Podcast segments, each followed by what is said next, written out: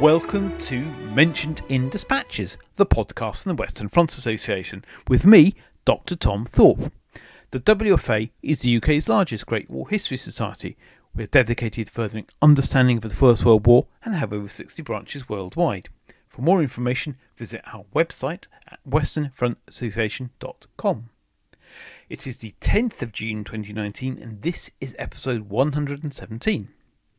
On today's programme, Dr. William Butler, Outreach Officer and Associate Lecturer at the University of Kent, talks about the post war mutinies in the British Army. This lecture was given as part of the Antrim and Down Branches Spring Conference on the Consequences of War, held on the 9th of May 2019.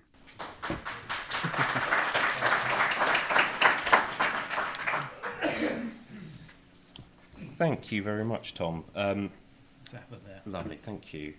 Um, thank and thank you very much for uh, inviting me here the, this afternoon. It's it's actually quite unusual in a, a, way for me to not be talking about Ireland for most of this talk. That's normally when I when I've been here in the past to um, to, to do talks here at, at Uh, it's normally talking about the Irish amateur military tradition or Irish recruitment in some way. And today I'm sort of moving on um, a little bit to one of my sort of pet projects that I've developed um, over uh, the last few years, which um, has been labelled and characterised as the British Army mutinies in 1919. I'm going to call them the demobilisation strikes um, in 1919 um, throughout the course of the paper, but um, I think they were mutinies. I'm, I'm sort of I'm going with really what the authorities uh, characterise them as, at least anyway.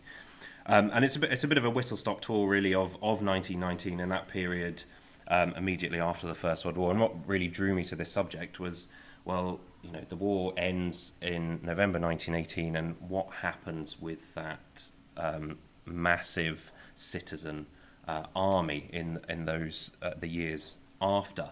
Um, and really, uh, that's what sort of led me to, to looking at these strikes. So I'll start with Haig. Why not? Um, so in a in a memorandum to the War Cabinet in October 1917, so over a year before uh, the signing of the armistice, Haig wrote the following. Immediately hostilities cease, we must be prepared for a general re- relaxation of the bonds of discipline. Men's minds, energies, and thoughts will no longer be occupied by the task of defeating and destroying the enemy, but will ten- trend naturally towards early return home. Hence, as soon as demobilization commences, a feeling of jealousy will arise. Men will keenly watch the departures of others and will institute comparisons as to their respective claims. There will be generally an unsettled state, and as the natural consequences of a prolonged and arduous war, nerves will be in an irritable and an unstable condition. We have, therefore, to realize that the temper of the troops during this period will be a factor not to be lightly disregarded. So Haig wrote this in response to uh, the draft plans for military demobilisation, which had been um, they, they'd been drawing those plans up actually since 1916. And these plans specified that men would leave the army based on their occupation, assessed on the economic needs of the country, and not uh, judged by the length of their service. While stating that he understood that these requirements, uh, he, he understood these requirements, he believed that the disciplinary side of demobilization had not been given sufficient attention. In a rebuttal letter, he was told that the economy must take precedence and that, quote, powerful aid to the maintenance of discipline in France will be afforded by the knowledge that any active in discipline will, in accordance with the regulations which have been drafted to carry out the scheme of de- demobilization, entail delay in the man's return to this country. After the turbulent uh, few months of strikes and collective disobedience. Sorry, well, that's not working. There we go. Uh, in the armed forces, following the cessation of hostilities in November 1918, uh, this memorandum resurfaced uh, and was presented once more to the cabinet in February 1919 by Winston Churchill, the newly appointed Secretary of State for War. As a supplement to it, Churchill stated that, quote, it will be seen that he, Haig, forecasted accurately the state of indiscipline and disorganisation which would arise in the army if favouritism were to rule in regard to the discharge of men. Additionally, that it was, quote, surprising that the Commander in Chief's prescient warnings were utterly ignored and the Army left to be irritated and almost convulsed by a complicated artificial system open at every point to suspicion of jobbery and humbug. There was certainly no, no doubting Haig's knowledge of the army under his command and the risk that demobilisation had on the prospect of a breakdown in discipline. And it's this in, indiscipline that I'm going to talk uh, to you about today. To show this, and again, mainly due to limitations of time, I'm going to give you a few examples uh, of some of these strikes um, and how the authorities dealt with um, these soldiers striking. What I'd like to argue, and hopefully this becomes clear, is that very few soldiers had any political motivation. The idea that the British soldier is no Bolshevik.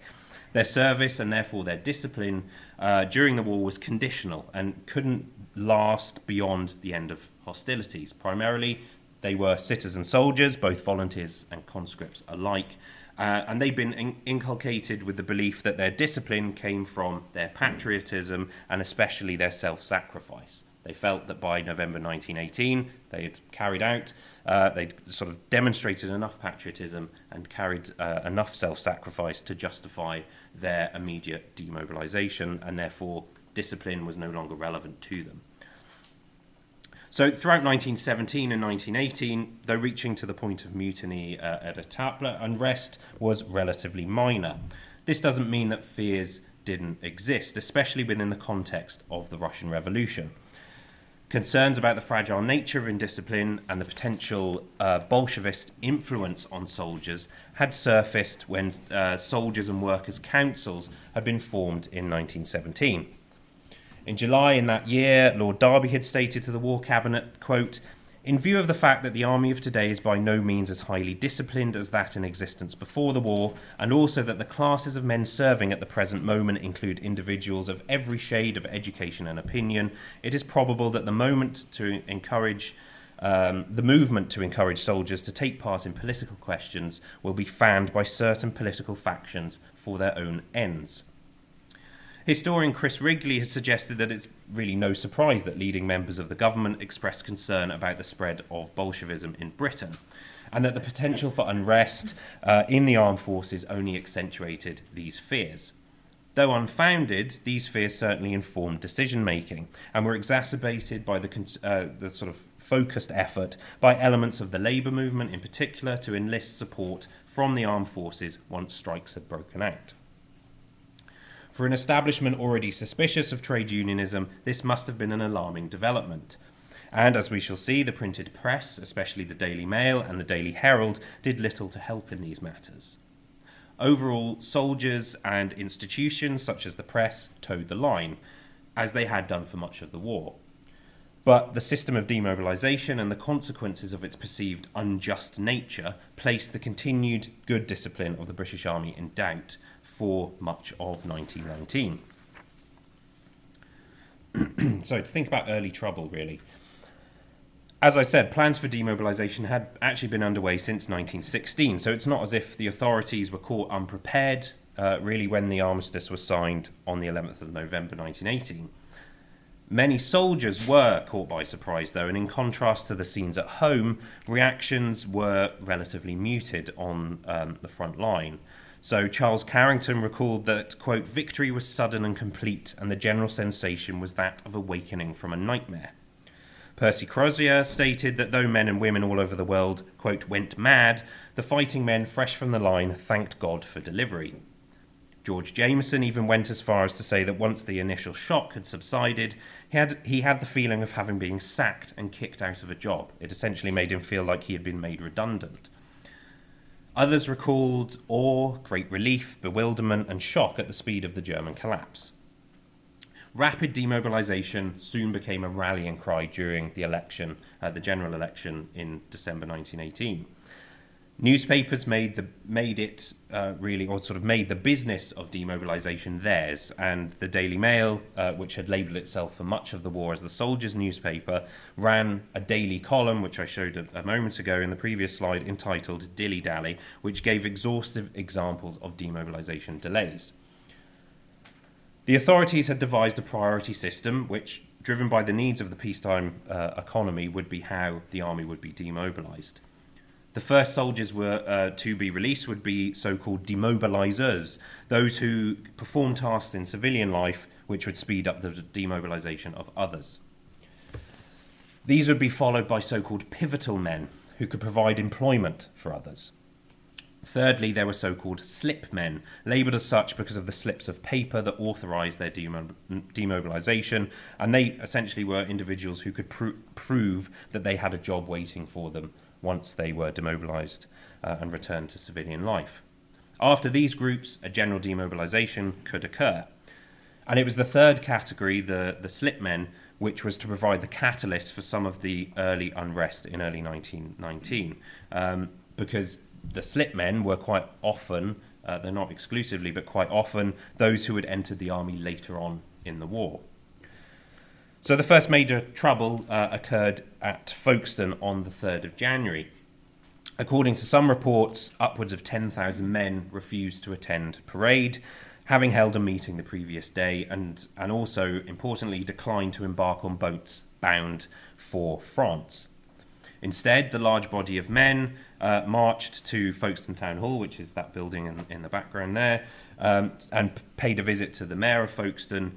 Uh, speeches then were made of what was uh, the press reported as a moderate tone, um, claiming that many applications for demobilisation were being ignored, despite men having jobs waiting for them.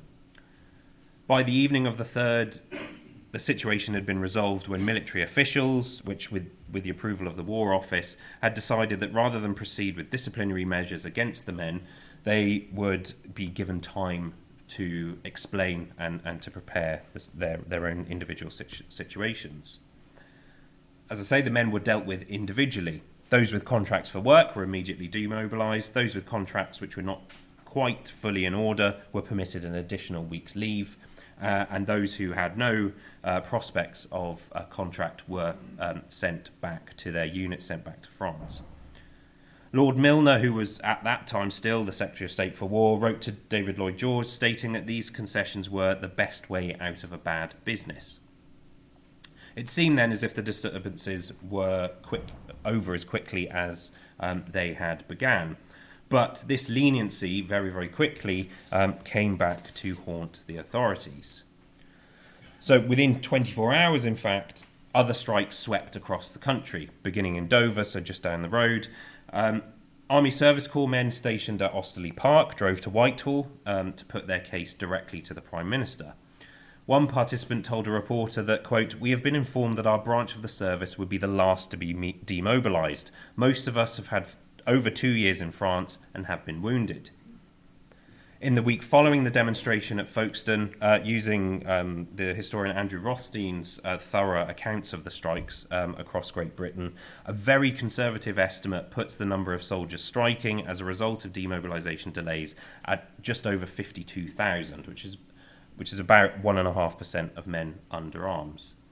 While only a fraction of the total, it's unsurprising that the authorities were concerned when men of the Army Service Corps uh, descended on Whitehall from camps on the outskirts of London, the Chief of the Imperial General Staff, Sir Henry Wilson, wrote to uh, Lord Derby stating that, quote, the heart of the present troubles in the army lies in the reckless speeches and promises made during the recent elections, and in constant civilian and therefore ignorant and dangerous interference in our demobilisation scheme.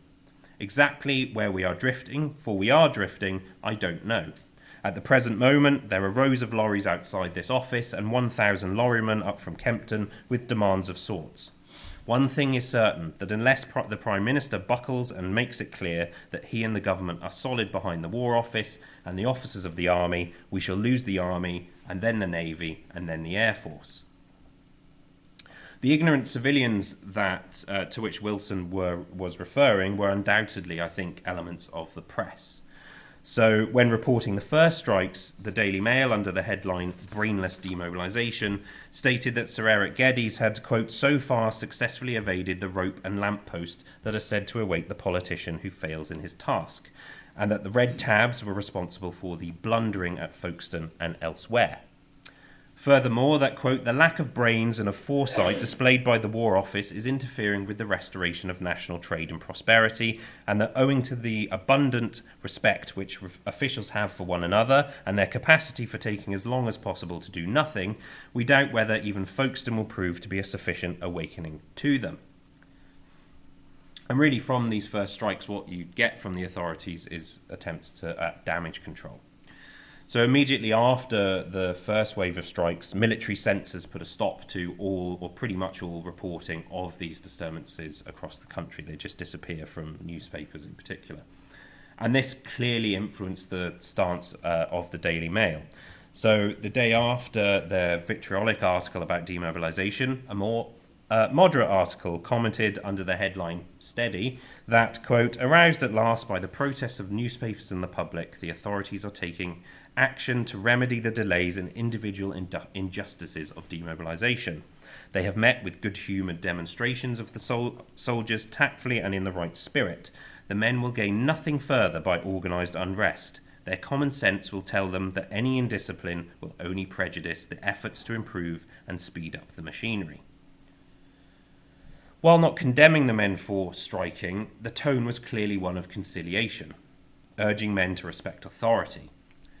For the Sir George Lansbury owned Herald, a left wing newspaper, however, the tone remained rather belligerent.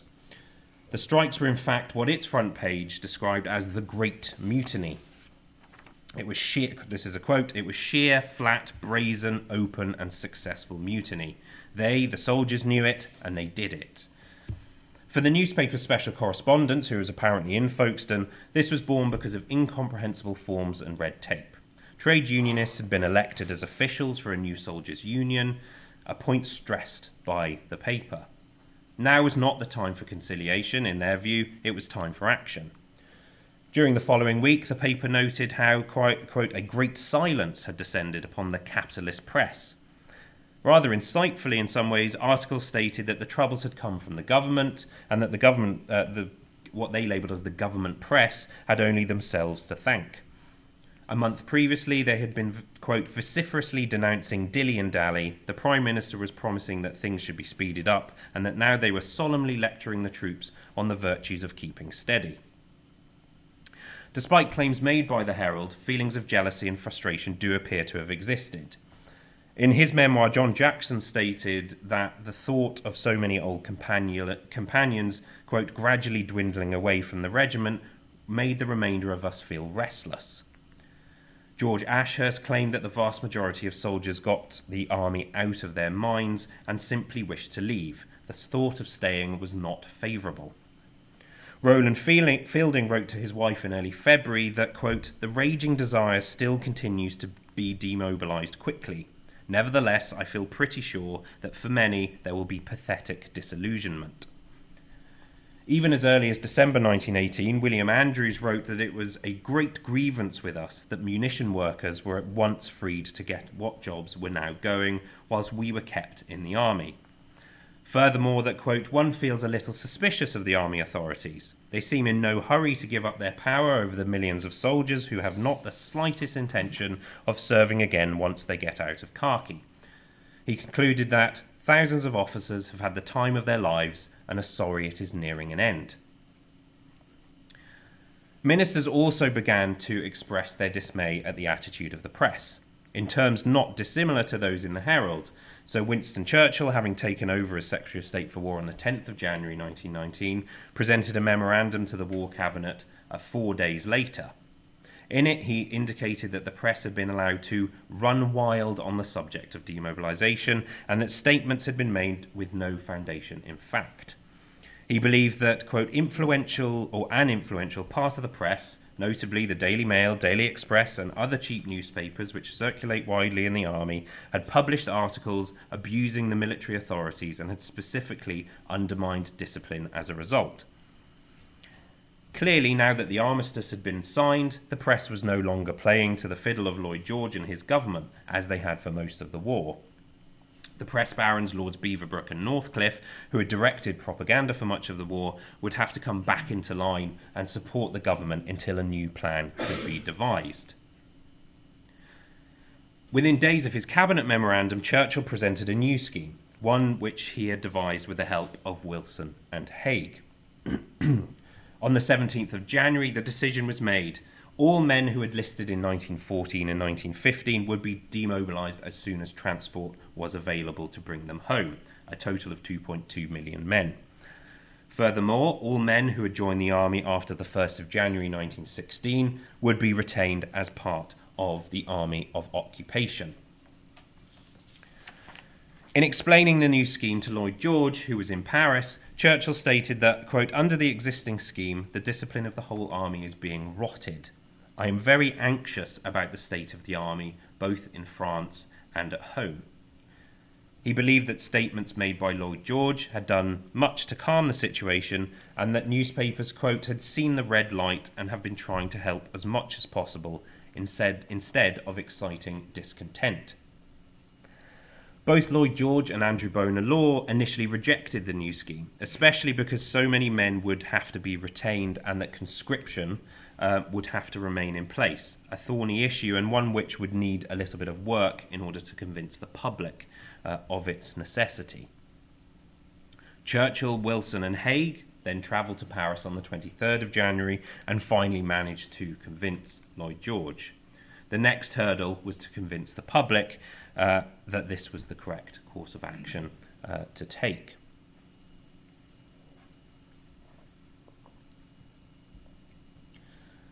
So, the best way to achieve this aim was to obtain the support of the press on the same day that the scheme was presented to the War Cabinet, under a pledge of secrecy, Churchill sent full details of it to Lord Northcliffe.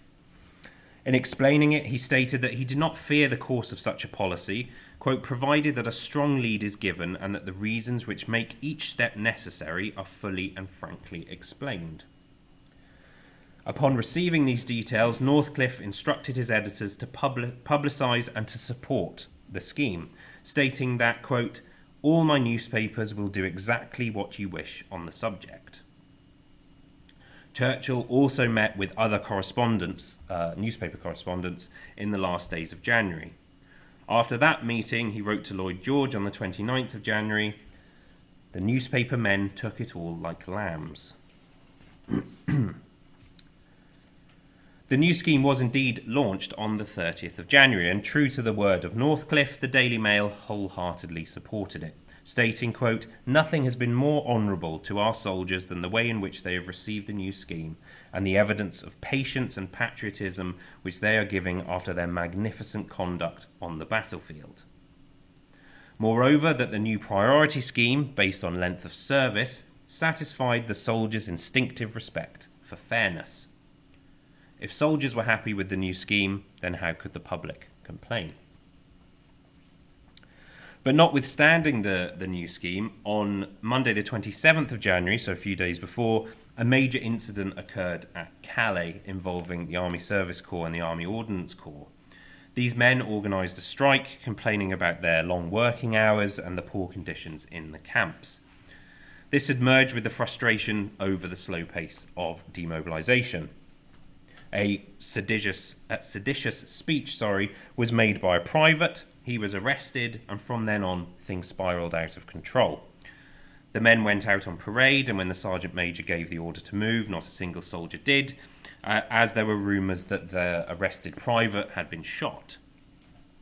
These rumours were unfounded, and the soldier uh, in question was eventually requisitioned by the striking men uh, who, despite numerous discussions with high ranking officers, didn't waver in their position.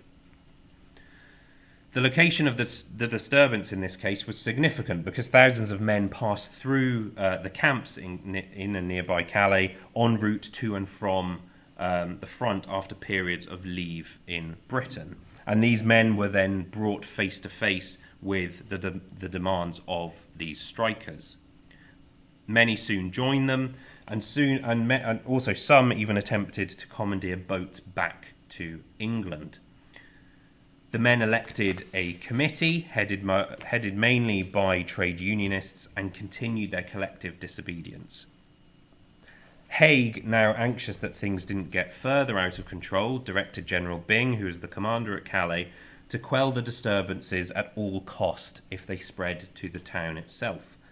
Quote, Discipline must be maintained, and rioters, if they cannot be arrested, must be shot.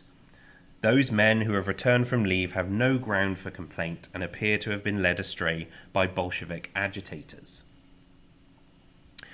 Eventually, on the morning of the 30th of January, men from 105th Brigade, 35th Division entered the camp and surrounded the tents and huts. The men were told that those who wished to break off the strike could do so with no repercussions. The four man committee then addressed the men and urged them to continue their strike, but they were um, and ignored essentially.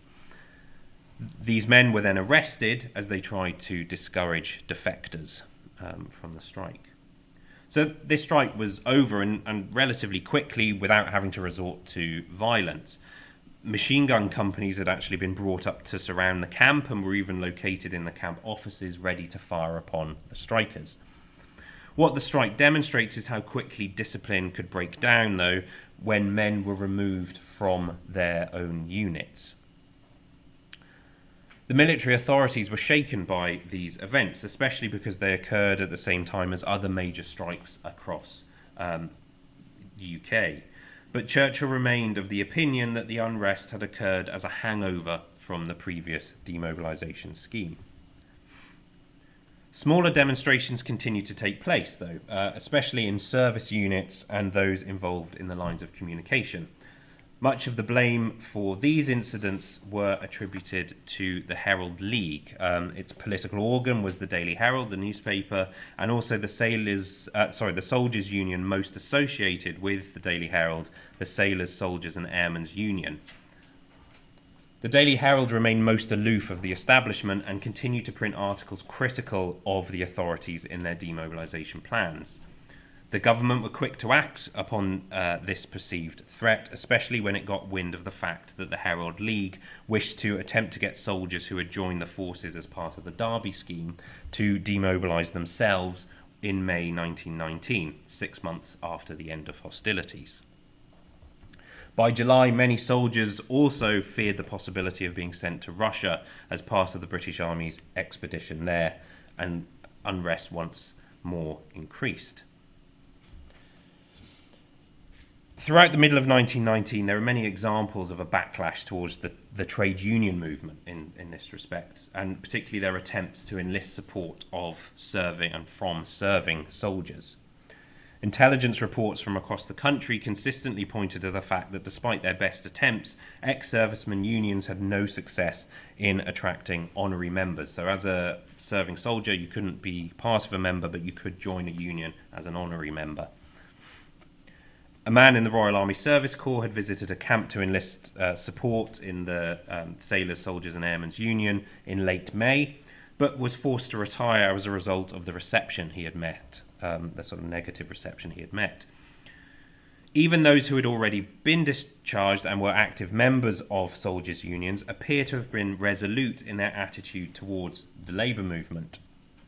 Though a less extreme organisation, members of the National Federation of Discharged and Demobilised Sailors and so, Sailors and Soldiers, which had even put up candidates in the 19, uh, 1918 general election, rejected calls uh, at its conference to ally itself to a socialist political body. The intelligence summary indicated that, quote, it is satisfactory that the results of the conference point to the fact that the ex servicemen desire to stand alone and by a majority in every case have testified their determination to refuse to become the tools of unprincipled and professional agitators. It went on to conclude that, quote, the attitude of the soldier is improving every day. Despite the attempt by agitators to cajole and flatter him to become disloyal to his sovereign and, and the tool of revolutionaries as represented by the Herald League, the soldier is realizing that these people are not his friends, but rather his enemies. Throughout the summer, uh, throughout the summer, though, incidents continue to take place which risk the improving state of discipline. Once again, soldiers refused to embark for overseas at Dover, and over 1,800 men mutinied at the Eastern Command Labour Centre at Sutton. The latter were also concerned that they were to be that they were to be sent overseas. In both of these cases, it would seem that there was still concern that they would be sent to Russia. In August, 17 men of the 3rd West uh, Yorkshire Regiment were sentenced by court martial to nine months' imprisonment with hard labour. In July, they had refused to obey an order to parade in fighting equipment. They claimed that they had taken uh, to heart an expression used by the company sergeant major in passing that order, and that now peace was declared, they considered themselves as civilians. When questioned about the incident, the sergeant major denies, denied using certain expressions, stating that he had not, in fact, called them bastards. He had actually called them a lot of Bolshevists. So, this uh, latest spate prompted one newspaper editorial to declare the following, and I will be finishing in a moment, don't worry. So, quote, the recurrence of incidents that indicate the presence in the army of a good deal of unrest is much to be regretted. I think there is a tendency to exaggerate the bulk as well as to misrepresent the character of the grievances which led some soldiers to demonstrate in a manner not consistent with discipline the British soldier is no Bolshevik, and now that he has every reason to believe that there is no intention to treat him other than fairly in the matters as to which he has felt uneasy.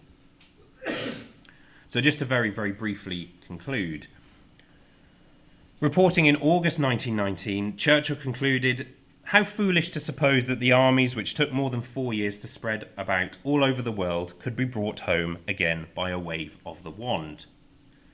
By this time, it was becoming clear that Bolshevism was no threat in the armed forces.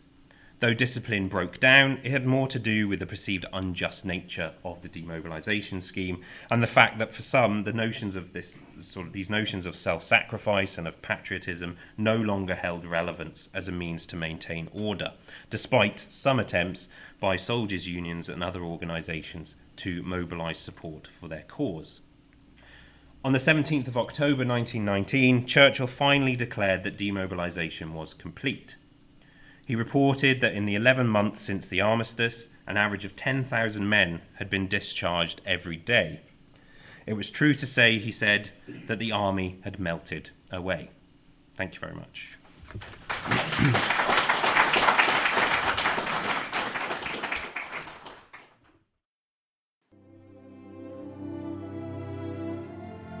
You have been listening to the Mentioned in Dispatches podcast from the Western Front Association with me, Tom Thorpe. Thank you for all my guests for appearing on this edition. The theme music for this podcast was George Butterworth's The Banks of Green Willow. It was performed by the BBC National Orchestra of Wales, conducted by Kriss Russman, and produced by BIS Records. This recording is part of a collection of orchestral works by Butterworth performed by the BBC National Orchestra of Wales and supported by the Western Front Association. This is available from all good record stores under the record code BIS2195. Until next time.